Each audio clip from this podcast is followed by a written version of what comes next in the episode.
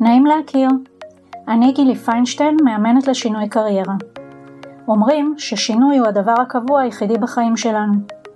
מאז ה-7 לאוקטובר 2023, כולנו מתמודדים איתו בעוצמות שלא היה לנו מושג שאפשריות. ברוכים הבאים לפרקי מלחמה של מחילת הארנב, בהם נדבר על השפעת המלחמה על קריירה ועבודה, וההתמודדות עם השינוי שנכפה על כולנו. בפרק החמישי בסדרה, אני משוחחת עם שלי מרקוס, סופרת, יוצרת, מנחת סדנאות כתיבה, מייסדת מועדון העצמאיות לכתיבה ברשתות החברתיות, ומחברת הספרים עיניים שלי, 101 סיפורים ולמכירה חיים. אנחנו משוחחות על מפגשי כתיבה כעוגן בתקופת מלחמה, התפקיד שכל אחת ואחד יכולים לקחת על עצמם בתקופה הנוכחית ובכלל, פוסט הגחליליות שלה, המנצנץ בכל יום חמישי, על התמדה ופעולה מבלי לצפות לתוצאות ועוד. מיד מתחילים.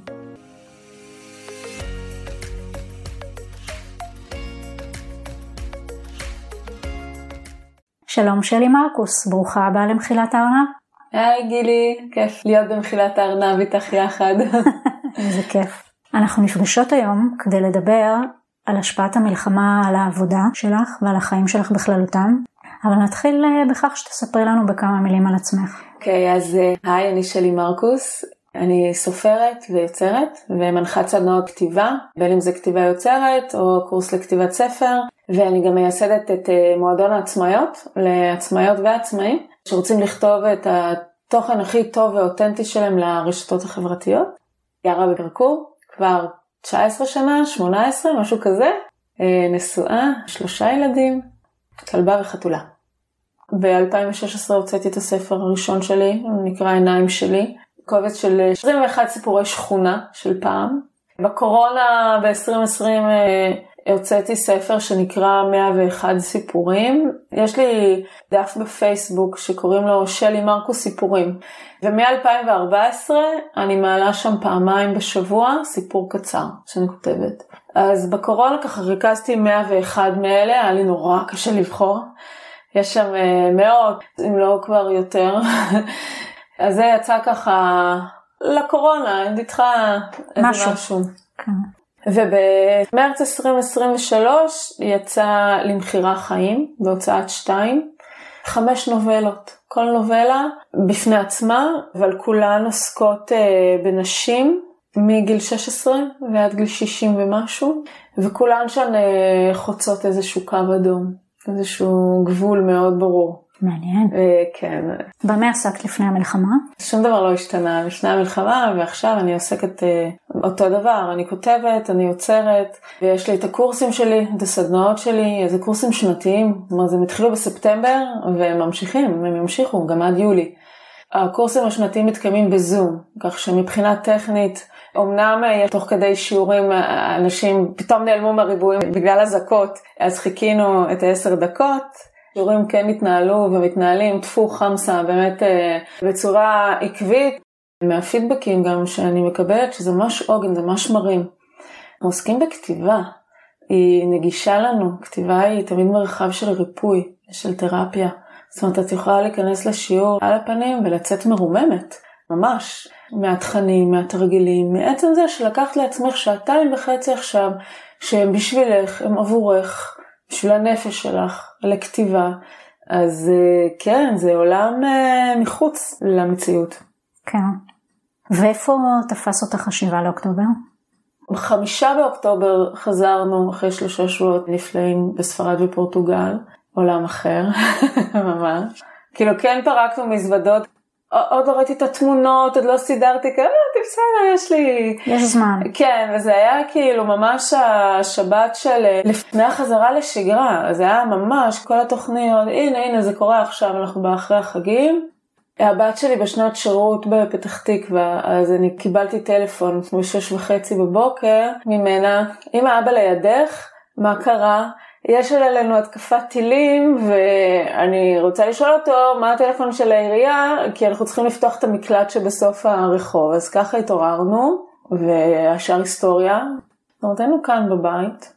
זה יום שהתחיל בשש וחצי בבוקר והסתיים אה, באמצע הלילה מתישהו, שהיינו רצוף בטלוויזיה ובטלגרם, בקבוצות אה, וואטסאפ, אני חושבת כמו כולם. הלם, שוק, רציני, ממש. זאת אומרת שעד היום לא ירדה ההבנה. אני גם בתור בן אדם שישר כותב, זאת אומרת זאת דרך הביטוי שלי, מילה אחת אני לא כתבתי במשך שבוע. מה נכתוב? אין מילים, ממש. בעשירי באוקטובר, שלושה ימים אחרי, התכנסנו במועדון העצמאיות, שזה קורס אה, שנתי של מפגשים של פעמיים בחודש לכתיבה ברשת החברתית. לא רק על העסק, עלינו, על העסק, כאילו לשווק אבל אחרת. וזה היה אמור להיות השיעור שפותח את, זאת אומרת, התחלנו בספטמבר, בספטמבר היו שני שיעורי מבוא של הכלים, של השפה השיווקית שלנו, איך מתחילים פוסט, איזה סוגים של פוסטים יש, חומר ידע כלים שאיתם אני עובדת במהלך השנה.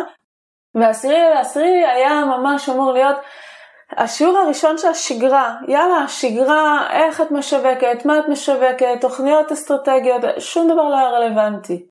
אני מהנהנת בראשי כי כמובן בתור עצמאית בעצמי, אז גם לפני חגים ידעתי שאני נוסעת לתקופה ואמרתי, אני מתכננת לי, ממלאה את היומן לאוקטובר וקצת אה, נובמבר. וברור שכל מה שתכננו לאוקטובר לא היה רלוונטי, וחברה שהיא עצמאית גם אמרה לי, זה ממש מבאס אותי כי כל מה שתכננתי לא יקרה. עכשיו אני יש לי את התכונה המעצבנת להיות אופטימית. ואז אמרתי לה, תשמעי, את צודקת, החודש זה לא יקרה, אבל תראי איזה טוב זה. יש לנו כבר לו"ז מתוכנן לנובמבר, הייתי מאוד אופטימית, אמרתי בנובמבר תוכלי לעשות העתק הדבק לתוכנית שלך של אה, אוקטובר. את אמרת שבשבוע הראשון לא היו לך מילים ולכן לא כתבת. Okay. מה בעצם אה, אפשר לך שבוע אחרי כן להתחיל ולחזור לשגרה? אז השאלה מעולה, כי מה שאפשר לי זה בעצם אותו שיעור של מועדון העצמאיות, שכביכול היה לא רלוונטי. אז את אומרת, אני הייתי אופטימית על נובמבר, אני אמרתי, אני לא יודעת, זה לא שאני לא אופטימית, אני פשוט, יש לי סימן שאלה גדול ואני לא יודעת מה יקרה בנובמבר, אנחנו כן באוקטובר, ואני הולכת להתאים. מה כן רלוונטי. כולנו עלינו לזום הזה אאוט לגמרי, על הפנים, כאילו את רואה שכולם פשוט באבל ועדיין הגיעו. אז קודם כל אמרתי, עצם זה שאתן פה פותחות מצלמה, פותחות זום, זה המון. זה גם כל כך לא מובן מאליו לבוא ולהיות פה, זאת בחירה. אני חושבת שכל יום מאז הוא יום של בחירה. וזה בסדר גם לבחור ההפך, זה לא שכאילו כל יום את צריכה לבחור לקום בשיאך ולהיות הכי טובה שאת יכולה להיות, לא, זה בסדר גם לבחור. והיו לי כמה ימי נפילה, ו- ובחרתי אותם. אמרתי, היום אין לי כוח, והיום אני בוחרת ואין לי כוח. פשוט אה, הבאתי לשיעור הזה שאלה, ואצלי שאלות זה בכתב, אוקיי? זה לא שאלה שאנחנו עכשיו מדברות עליה, זה שאלה שאנחנו כותבות אותה. והשאלה הייתה, מה התפקיד שלך? מה התפקיד שלך עכשיו, היום, בתקופה הזאת, לאור המצב? וטענו אינטואיטיבית, טענו חופשית, כתיבת רצף. וזה הקורס של העצמאיות, לא של הכתיבה יוצרת, אוקיי? והיו שם תשובות, וואו, באמת, תובנות לתפקיד שלך עכשיו, התפקיד שלך כאדם בתקופה הזאת, כל אחד יש תפקיד. את יודעת, זה מעניין מה שנספרת, כי אנחנו חזרנו אחרי שנתקענו בחו"ל, וחזרנו הביתה והיה לנו כל מיני דברים לעשות, ואחד הבנים במילואים, והבן השני התרוצץ בהתנדבויות שונות, והבת, זה היה קצת עצוב, כן? והיא אמרה, אני באה לכם לראש העין כדי להיות עם אח שלי. רק שעד שהגיעה לראש העין כבר יצאה למילואים, אז היא לא בדיוק הייתה איתו. וכשאנחנו חזרנו הביתה, אז היא אמרה לי, אחרי שהייתה לבד, וזה קשה להיות לבד בדבר הזה, והיא אמרה לי, אמא, אני לא מסוגלת לעשות שום דבר, הדבר היחידי שאני מסוגלת לעשות זה לבשל. Hmm. ואז אורו עיניי, כי אני לא הרגשתי שאני מסוגלת לעשות את זה, ואמרתי לה, זה מעולה מה שאת יכולה לעשות, ואני חושבת שבמציאות של היום, כל אחד צריך לעשות מה שהוא יכול. נכון. וכמו שאת אומרת, הבחירה, לפעמים אתה לא יכול. והלא יכול, היום אני לא עושה שום דבר, אני צופה כל היום בטלוויזיה, לא חדשות. כל דבר ש... אבל פה יש מעבר לזה. מעבר לבחירה, יש כאן גם אה, לבחור תפקיד. וזה מאוד מחזיק. אני בדרך כלל לא עושה את התרגלים שאני נותנת, וכאן אמרתי בסדר, זו סיטואציה אחרת, זה זמן אחר, אני גם uh, רגע רוצה לדבר עם עצמי ככה בפנים ולראות מה התפקיד שלי כאן. אז עלו כמה תפקידים. זה מצחיק, אחר כך הגיע אליי משהו בלי שביקשתי, תכף אני אספר לך. אז התפקיד הראשון היה באמת להחזיק את הקבוצות, שזה עוגנים, דרך הכתיבה. כתיבה זה הכלי שלי, זה הכוח שלי, יש לי המון uh, מה לתת שם, ובאמת התחזוקה של הקבוצות עד היום זה, זה המון המון המון כוח. יש כוח לקבוצה. גם וגם השגרה. זה ממש שומר uh, על מסגרת. הדבר השני, בסוף מוצאי שבת ההיא, של השבעה באוקטובר, ממש ממש היה לי צורך לגלות כאילו מתוך, את יודעת, זה כמו איזה גוש בוץ כזה, ואמרתי, יש איזה אבן טובה שם, אני חייבת למצוא אותה. אחד הדברים המיוחדים שאני חושבת שמנצנצים בתקופה הזאת, זה פוסט הגחליליות שלך. ספרי קצת איך זה התחיל. אז קודם כל החייתי אותו, כי הוא לא נולד במלחמה. אני אגיד רגע איך אני תופסת רשתות חברתיות. לא סתם השם רשת וחברתית, כן? זה באמת איזושהי רשת כזו, והיא חברתית, זה הצורך החברתי שלנו. רשת יכולה גם ללכוד ויכולה גם לתמוך, זאת אומרת, זה יכול להיות דבר שנופלים אליו והוא תופס כדי שלא נתרסק, וזה יכול להיות גם דבר שצד ולוקד. שוב, אפרופו הבחירה, זה איפה הבחירה שלך. אני תמיד רואה את הרשת ואת האפשרויות, אבל בסדר. אה, אז זהו, אז אה, את יודעת, רשת החברתית יכול להיות גם אה, מקום נורא. להסתה, לשנאה, לדברים, כאילו אנחנו רואים את זה, שיימינג וכל מיני דברים שהם נוראים. וזה יכול להיות גם הזדמנות אה, להביא דברים טובים, וזה באמת אה, תלוי בכל אחד ואחת מאיתנו. איך אנחנו ניגשים לרשת החברתית. אנחנו עובדות עם זה המון אה, במועדון של העצמאיות, צרכים, קול וביצוע. איזה קול אני מביאה עכשיו לרשת החברתית? ואני במשך שלוש שנים, היה לי כל יום שישי בבוקר פוסט שהאשטג שלו היה פוסט סיכום שבוע, והוא היה פוליטי. זאת אומרת, הייתי ממש ככה מסכמת את אה, השבוע הפוליטית, ואף פעם לא היה חסר לי חומר. זאת תקופת הכל שנה וחצי בחירות. כן. תקופת הכל אה, כמה חודשים אה, הממשלה נופלת, כזה. עוד לפני הקורונה, היו לו בדרך כלל ככה איזה נגיד 10-12 סעיפים, ובסוף תמיד הייתה גחלילית קבועה. כי אמרתי, לא יכול להיות שזה רק הדברים הנוראים של הפוליטיקה והשחיתות. שטות. חייבים איזה גחלילית כזאת שתאיר רגע את הסוף של הפוסט, לסיים אותו בתחושה טובה. אז רגע, בואי תגידי כמה מילים על גחלילית. אוקיי, okay. מין הברקה כזאת של הרגע. זה כאילו באמת, אני חושבת, הכי מדויק. הגחלילית באור היא לא רואים אותה, נכון? כאילו היא לא שווה. הן דווקא עובדות במקומות הכי חשוכים, זאת אומרת צריך את החושך הזה כדי שיהיו את נקודות האור אה, של הגחליליות. הן קטנות, אבל לפעמים הן הרבה, ואז זה נותן איזושהי פרספקטיבה, איזושהי ראייה אחרת. אני באמונה של הגם וגם. זאת אומרת, לא יכול להיות שיש רק חושך. גם אין כל הזמן רק אור, וזה בסדר. יש את הטוב, ומהשבעה באוקטובר למדתי שיש גם את הרע. יש uh, משפט כזה שנקרא think and rise, שכמו שמש, השמש שוקעת והשמש גם זורחת. נכון.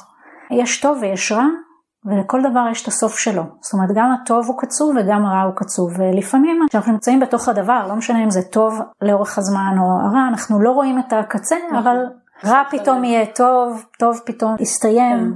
כן. יש לזה כן, זמן. נכון. אני גם חווה אותם הרבה פעמים ביחד. זאת אומרת, זה לא תורות. ולשים אותם, את שניהם, מול העיניים, כבר יש בחירה. להיות במצב הזה שאפשר אה, לקחת מידת רוחק. תסתכל רגע מרחוק, מהצד. אנחנו נורא רוצים לעזור להיות בתוך משהו, אבל לפעמים אתה לא חייב. זה לא שלך, אז אתה לא חייב, אתה יכול לבחור. נכון. כשהרע הוא שלך, אז אין לך ברירה, אתה צריך uh, להסתדר איתו. גם אפשר להתאמן על זה, לתרגל את זה. אז הגחליליות הן באמת הנקודות אור האלה שקיימות עכשיו. ממש לקחתי על עצמי את התפקיד הזה, אמרתי, בהתחלה זה היה, קודם כל, זה סוג של הצלה עצמית. אני צריכה שנייה לראות ש... בתוך הטופט הזאת, בתוך הכאוס, בתוך החושך הזה, יש, ו- ויש, זה כל הקטע. ובהתחלה אפילו לא הייתי צריכה להתאמץ. היה פה את כל הסיוע האזרחי והאחדות, ו- וכולם ככה משתנסים, ו- והיה לי המון המון המון חומר, היו המון דברים טובים גם. את יודעת, זה היה השבועות הראשונים שלה, כל יום המספרים של ההרוגים עולים במאה, ועוד מאה. קשה. קשה מאוד, ויחד עם זאת עוד משהו טוב, עוד אה, מישהו טוב. איך זה השפיע על המחשבות שלך וההתנהלות שלך בימים הבאים? עם כל העשייה שלי והקבוצות והסדנאות והקורסים והגחליליות, זה התקיים בתוך מסגרת הבית, לא יצאתי החוצה. כאילו, אני פה בבית, בא לי במילואים. הוא פרמדיק אה, צבאי, והוא נמצא בקריית שמונה כשהיא מטווחת, עוד אפילו לפני שפינו את קריית שמונה. והוא שם בחפה הצבאי, מגיש עזרה ראשונה מצילת חיים לאזרחים שלא יכולים אה, להתפנות, ואני לא יוצאת מהבית, פשוט בבעתה. אה, ואז מגיעים אליי. אחרי שפרסמת? פעם ראשונה? מה, את הגחליליות? כן. כן, תוך כדי הגחליליות, אבל בלי קשר לגחליליות. השכונה הזאת היא חדשה, לא כולה מאוכלסת בבניין שלנו, ובניין ליד היו דירות שהקבלן עדיין לא אכלס. 16 משפחות מפונות מהדרום הגיעו לכאן. משדרות, מנתיבות, מאופקים ומאשקלון. אנשים שחוו חדירות של מחבלים לבניינים שלהם, לשכונות שלהם, ומגיעים לפה. לא הייתי צריכה לצאת חצי צעד, ואני מחליטה שאני לוקחת על עצמי את הקליטה.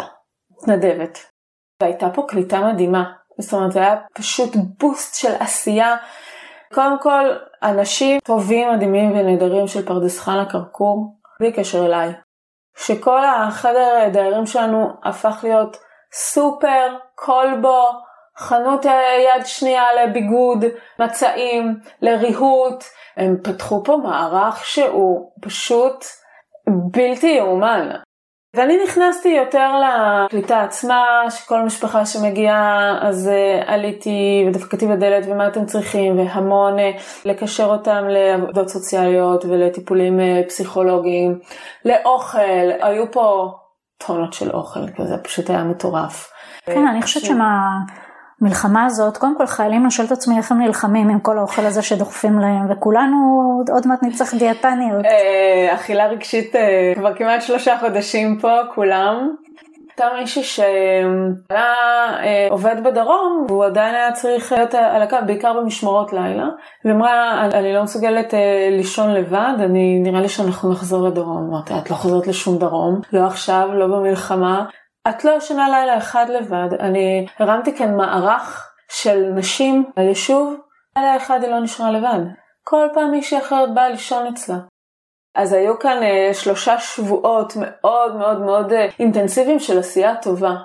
אז אה, זה מאוד מילא אותי, כי השבוע הראשון היה נורא, זה היה דאגה, בעלי שבמילואים, אח שלי גם היה במילואים בצפון, הילדים כמובן היו בבית ספר עדיין, זאת אומרת כל הדבר הזה באמת היה איזה מין טלטלה כזו, והעשייה הזאת ממש הצילה אותי.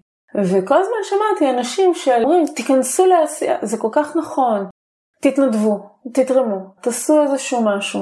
וככה גם היו לי הרבה גחליליות, כי המון אנשים התנדבו ו- ותרמו והיו בעשייה, זה מה שהוציא אותנו מקיפאון. ואז לאט לאט זה התאזן ונכנסנו לצמד המילים ההזוי הזה, שגרת, שגרת המלחמה. מלחמה. את ממשיכה עדיין, בימי חמישי? את הגחליליות, את כן. אז עכשיו זה באמת uh, קצת יותר לחפש אותן. היית חושבת שככל שהזמן יעבור זה יותר קל. אבל כאן אני חווה את זה הפוך דווקא, שהזמן עובר וזה נהיה יותר קשה. למה? גם כי אסונות אה, פוקדים אותנו. זה לא נגמר, זה רק, כאילו נפתחה פה איזושהי תיבת שרצים, זה לא ייגמר לעוד חודש ולעוד חודשיים. יש פה איזושהי התפכחות. אז מה, מה בעצם את עושה כדי לחפש אותם יותר? אני מחפשת אותם, ממש. ממש יוצאת לצוד, גחליליות. מה זה אומר? דברים לא באים אליי, אני צריכה ממש אקטיבית לדבר עם אנשים, לקרוא על דברים, אה, ממש ככה לשוטט אה, ברשתות החברתיות ולמצוא אותם, אה, בכל מיני קבוצות פייסבוק שיש, יש קבוצה נפלאה שנקראת אנשי החדשות הטובות, שמנהלת אותה רעות בנימין. אבל אני לא מחפשת את הבשורות הטובות, אני מחפשת כאילו את האנשים ש... אז זה יכול להיות אה, אנשים שהשתחררו הביתה אחרי שהיו פצועים קשה, והנה הם הבריאו והם כבר אפילו עומדים על הרגליים והם אה, משתחררים הביתה. זה יכול להיות אה, פעילויות ש... שאנשים באמת עושים, שהן נפלאות. אם זה במעונות המפונים, או כל מיני קהילות, כל מיני באמת קבוצות של אנשים שעושים את הדברים האלה. כן, יש אבל אופציה נוספת, שזה לצאת באיזה קול קורא כזה ולהגיד לאנשים אני אוספת גחליליות בואו כן. אני, אני כותבת תמיד בסוף כל פוסט, אני בטוחה שיש עוד הרבה שלא כתבתי כאן, אתם מוזמנים אה, להגיב בתגובות. ואז באמת לפעמים אנשים מוסיפים בתגובות. בהתחלה קיבלתי המון לתיבת מסנג'ר שלי. או תייגו אותי, היה איזה פוסט על איזה משהו ככה גחלילי, אז אני רואה מלא תיוגים שלי על הפוסט. זה היה מין הצפה כזו. אז אנחנו לא בהצפה, אבל כן, יש פעילות. לפעמים זה ממש קשה. נכון, זה קשה, אבל אני חושבת שעצם החיפוש אחר גחליליות, הוא עושה אותך יותר אופטימי. עצם זה שאתה מחפש משהו טוב, זה אומר שמראש אתה מוכן לקבל את נכון. האפשרות הזאת שיש משהו טוב. זה מעבר ללחפש, זה ממש להתעקש. זה כאילו ממש אה, להחזיק את זה, את האמונה. שיש גחליליות. אני דווקא חושבת שהלחפש הוא עדיף. נכון שבקטע של אה, לעמוד בזמנים ולפרסם כן, ביום נכון. חמישי ושיהיו לי איקס גחליליות לפוסט, זה מצד אחד איזשהו מתח כזה. לא, כי אני מלקטת אותם במהלך השבוע. כן. אני לא משאירה את זה לרגע אחר. את יודעת, להפך, אז את רק מחזקת נכון, מה שאני אומרת. בדיוק. זה מכניס אותך כל השבוע להיות באיזשהו מוד שהוא מוד אני מחפשת נכון, דברים טובים. נכון. וכשאת מחפשת דברים טובים, אז המוח שלך הוא פחות עסוק בדברים הרעים. הדברים הרעים הם מגיעים, אין לנו שום שליטה עליהם. את יודעת, את גם מוצאת אותם, זה כמו שאת בהיריון ראשון, פתאום כולם מסביב בהיריון. כן, אבל אני חושבת שמעבר לזה שאת בעולם שלך מפרסמת ויש לך את המחויבות האישית, אני חושבת שאולי באמת לבוא לאנשים בצורה יותר חזקה ולהגיד להם, תביאו אליי גחליליות, זה בעצם אה, לעשות אדוות כאלה של גחליליות. כן. אני חושבת שזה יכניס אנשים למוד הטוב. נכון. יש, אני חושבת, איזושהי תובנה שהיא מאוד מאוד קשה, אני יכולה להגיד אותה גם על עצמי, שאם דיברתי קודם על אה, להיות נווד דיגיטלי, על לעשות כל מיני עסקאות, על השקעות, על דברים, על חיים טובים כאלה, התובנה מאוד מאוד ברורה, שאתה לבד ואף אחד לא דואג לך, כי אתה מבין שגם ביום ההוא אף אחד לא דאג לך, שהממשלה לא מתפקדת, שהמשרדים לא מתפקדים, שכל דבר שאתה באמת רוצה לעצמך אתה צריך לדאוג לעצמך, שאין לך מקום אחר בעולם, נכון. וגם עכשיו לא בטוח שיש לך מקום פה. זאת אומרת האופק הוא מאוד מאוד לא, לא חוסר ברור. ודאות, אי ודאות. מדברים המון על קונספציות, אני חושבת שגם לכל אחד מאיתנו הייתה קונספציה אישית. אצלי דווקא השבעה באוקטובר מאוד חיזק את ה... פה זה הבית. פה זה הבית, אבל הוא דרוש שיפוץ מהיסוד. אני חושבת שעד היום הביטחון הזה שזאת המדינה שלי והצבא שלי והמקום שזה הבית הבטוח שלי, מאפשר לי ללכת ולעשות כל מיני דברים נכון. אחרים שאני רוצה, והיום אני בתקופה של שאלות, אני אשאל את עצמי מה, בדיוק. מה קורה. כן, משהו כאן מתארגן מחדש. קודם הוא מתערער, המתארגן נכון, מחדש זאת נכון. בעבודה. כן, כן. אז יכול להיות שיצאו מזה גם דברים טובים בסוף. קודם כל, אני מאמינה שתמיד יוצאים בסוף דברים טובים, אבל יש איזשהו שלב של... לא, המחיר פשוט נורא כבד. את דיברת ככה בכמה מילים על הנושא של אה, המשכיות של המועדון. כן. מה בעצם אמרו לך, הלקוחות שלך? איך בעצם ההתנעה הזאת מחדש, אוקיי, מה הם מרגישים? אז המועדון היא דוגמה מעולה בגלל שאנחנו מתכנסות ממש לכתוב את התוכן שלנו השיווקי לרשתות החברתיות. עכשיו, אני קוראת לזה שיווק לא שיווקי, כי אנחנו לא כותבות רק על העסקים שלנו ורק על העשייה העסקית, אנחנו כותבות גם עלינו, גם על החיים שלנו, גם על אה, מחשבות שלנו ועל דברים שקרו לנו אה, ביומיום. אנחנו, זאת אומרת, המטרה היא לייצר תוכן שהוא אותנטי. לפעמים הוא יהיה על העסק ולפעמים הוא לא יהיה על העסק. ברגע שהתוכן הוא אותנטי אנחנו מגדילות קהל עוקבים, ואז כשאנחנו מגיעות קהל עוקבים מגיעים גם לשמוע ולקרוא על העסק שלנו. זה לא שהיה חסר לנו על מה לכתוב, כי זה מצב שדווקא נותן המון חומרים. יש פה הזדמנות אה, לכתוב את התחושות שלך, ויש כאן הזדמנות אה, לכתוב דברים אישיים. ועבדנו גם על אה, התאמה, על אדפטציות. הרבה עשו אדפטציה לזום, מי שהייתה רגילה לעסקים יותר פרונטליים, כמו בקורונה. זה כל הזמן להיות עם אצבע על הדופק. כל הפוסטים שנגיד החודש, חודש וחצי הראשונים, התחילו תמיד עם איזושהי הקדמה של שורה וחצי שמתייחסת למצב. אחרי חודש וחצי אמרתי להם, אוקיי, אפשר להפסיק עם זה, כולנו יודעים מה המצב. כולנו מסתובבים באיזושהי מין אה, תחושת התנצלות כזאת. בדיוק. כי אתה מצד אחד צריך להתפרנס, ומצד שני אתה נכון. רואה את המציאות, ואתה לא יודע איך אתה אוכל אותה. אז בהתחלה ההתנצלות הזאת הייתה בסדר, אבל באיזשהו שלב אמרתם, תקשיבו, די, אנחנו לא מתנצלות, נכנסות לתקופה שיהיו ימים טובים ויהיו ימים גרועים. לפני שאתן מעלות פוסט, תסתכלו רגע אם קרתה איזה קטסטרופה, בסדר? ואז זה לא יום לפוסט עסקי, זה יום לכלום או להתייחס למצב. כתמיכה, אז היה מין אה, פרויקט כזה של נובמבר כחול לבן. נרתמנו אה, במועדון והיה לנו אשטג נובמבר כחול לבן שהפך לדצמבר כחול לבן, שיהיה ינואר Yeah. כחול לבן, וכל שבוע אני מעלה אצלי אה, גם אה, בפייסבוק וגם בניוזלטר שזו תפוצה של אה, 4,000 אה, אנשים שמקבלים כל יום חמישי פעם בשבועיים את הניוזלטר שלי, כל פעם עצמאית אחת. אני שואלת אותה כמה שאלות, השאלות קבועות, על העסק שלה, ממש ככה איזה חמש-שש שאלות. לתת לה רגע אה, במה, ויש עם זה דברים נפלאים. בחנוכה נכנסנו לאתגר חנוכה. כל אחת לקחה שמונה ימים. אתגר ברשת החברתית שהיא מזמינה אנשים לעשות איתה איזשהו תהליך של שמונה ימים. אז אם דיברנו על אכילה רגשית, אז יש לי לקוחה נפלאה שעוסקת בתזונה ובאכילה רגשית. עם הסופגניות והלביבות של חנוכה, נרשמו אליה סביב ה-200 נשים שעושות וואו. את התהליך של שמונה ימים. בסך הכל קבוצת וואטסאפ, כל ערב היא נותנת משימה או איזשהו ידע. מישהו עצמאי ממין זכר, יש גם אה, כאלה שהוא מטפל זוגי בשמונה ימי חנוכה, עושה אתגר זוגיות. כל ערב אתם יושבים על הספה ומקבלים ממני משימה זוגית. נרשמו לה לזה מאות, וכל אחד באמת יצא עם האתגר שלה, וזה היה שמונה ימים שהם מלאים בעשייה ובתהליך. באמת אה, אור חנוכה ככה חלחל יפה, אז יש מה לעשות.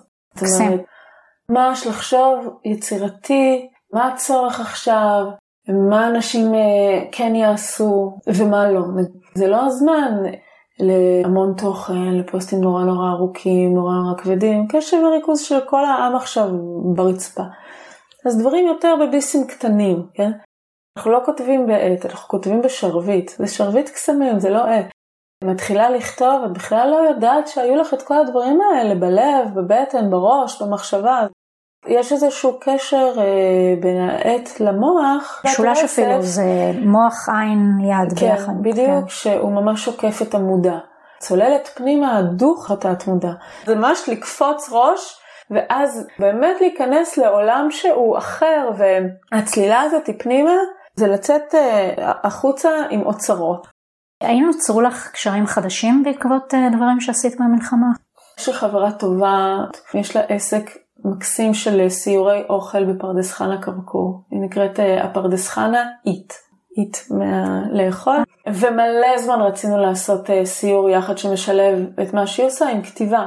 זאת אומרת שהכתיבה תבוא מתוך החוויה של הטעמים, של האלכוהול ושל הדמויות שאנחנו פוגשות בדרך, וסוף סוף הרמנו מפגש סיור כזה ב-12 באוקטובר. זה כל כך היה ברור שזה מתבטל, פתאום יום לפני נזכרנו שלא שלחנו הודעות ביטול, כולם אמרו כן, תיארנו לעצמנו. וזה הולך אה, לקרות, והסיור כבר מלא. אנחנו פותחות תאריך נוסף. וגם הייתה עם זה התלבטות, אם זה נכון או לא נכון, ומחכות אחרי המלחמה, אבל שאלו אותנו כל הזמן, יש תאריך חדש, יש תאריך חדש, והבנו שזה צורך, שאנשים מחפשים, שאנשים צריכים משהו, פחות טסים לחו"ל, פה זה סוג של חו"ל, באמת. זה, את יודעת, זה המגרש משחקים שלי. המגרש הביתי. המגרש הביתי. זה באמת שיתוף פעולה ככה שסוף סוף יצא לפועל, ובשאר הדברים אז אני די סוליסטית. האם נפגעת כלכלית? יש לי מענק חרבות ברזל. אז זה אומר שהייתה ירידה בהכנסות. ההתנהלות הכלכלית היא אחרת. גם מחשב את ההוצאות שלך אחרת, ויש פחות הוצאות. את לא עכשיו יוצאת באיזה מסעות קניות, כאילו את לא מרשה לעצמך יותר מדי, אנחנו בסדר. אנשים, שאני שואלת אותם את השאלה הזאת, כאילו מרגישים איזשהו צורך להתנצל. אני לא חושבת שיש מישהו שלא נפגע כלכלית באיזושהי צורה. יש ירידה בהכנסות לכולנו. אני לא נבהלת מזה כי, שוב, זה כמו בקורונה, אז המצאנו את עצמנו מחדש, אז יצאנו מחוץ לקופסה. בזכות הקורונה יש לי תלמידים מחו"ל. ולפני הקורונה זה לא קרה, כי לא הייתי בזום, הייתי טכנופובית.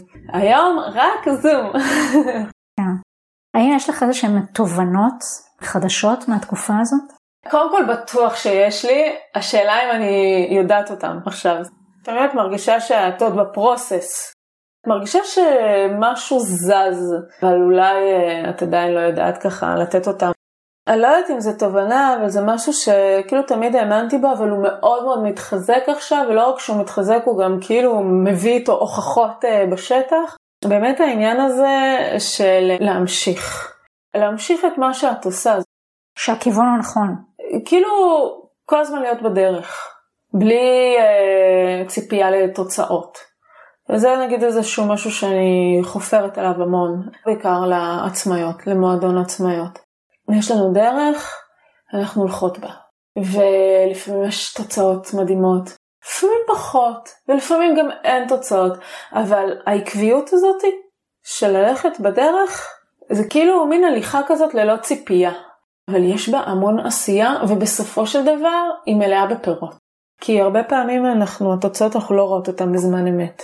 אבל אז פתאום עוד איזה חצי שנה, איזשהו מישהו, משהו, איזה טלפון, איזה שיתוף פעולה, אה כן, אני כבר שנה עוקבת אחרייך.